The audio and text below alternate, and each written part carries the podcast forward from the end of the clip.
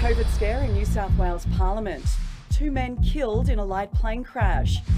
And traumatised by her father, Britney Spears fights to get her life back. Hi, I'm CJ with your latest news headlines for Thursday. New South Wales Agriculture Minister Adam Marshall has tested positive to coronavirus as Sydney cases rise. Three of his colleagues are isolating after having dinner at a concerning site. Health Minister Brad Hazzard is also isolating.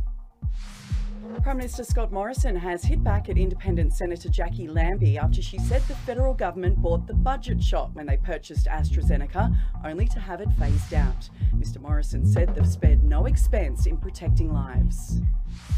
Certainly, from being part of that COVID committee the other day, mine was, what did you get us the budget shot? It was cheaper. And that's really, really worrying because I have to ask what our worth is to the Prime Minister this morning. Well, that's rubbish. I mean, it's $7 billion. That's not cheap in anybody's language. Britney Spears has told a judge she is angered and traumatised by her father's control over her life as she attempts to end her 13 year conservatorship. Spears went on to say her father should be in jail and claims she is being abused and exploited and just wants her life back. Two men have been killed in a light plane crash on Queensland's Sunshine Coast. The bodies of the men were found in thick bushland three hours after a search began. It's not yet known what caused the plane to crash. An investigation is underway.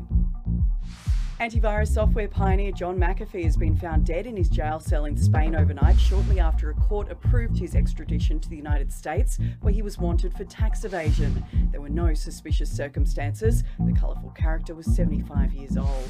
I'm CJ. For more news, keep up to date on network11.tv.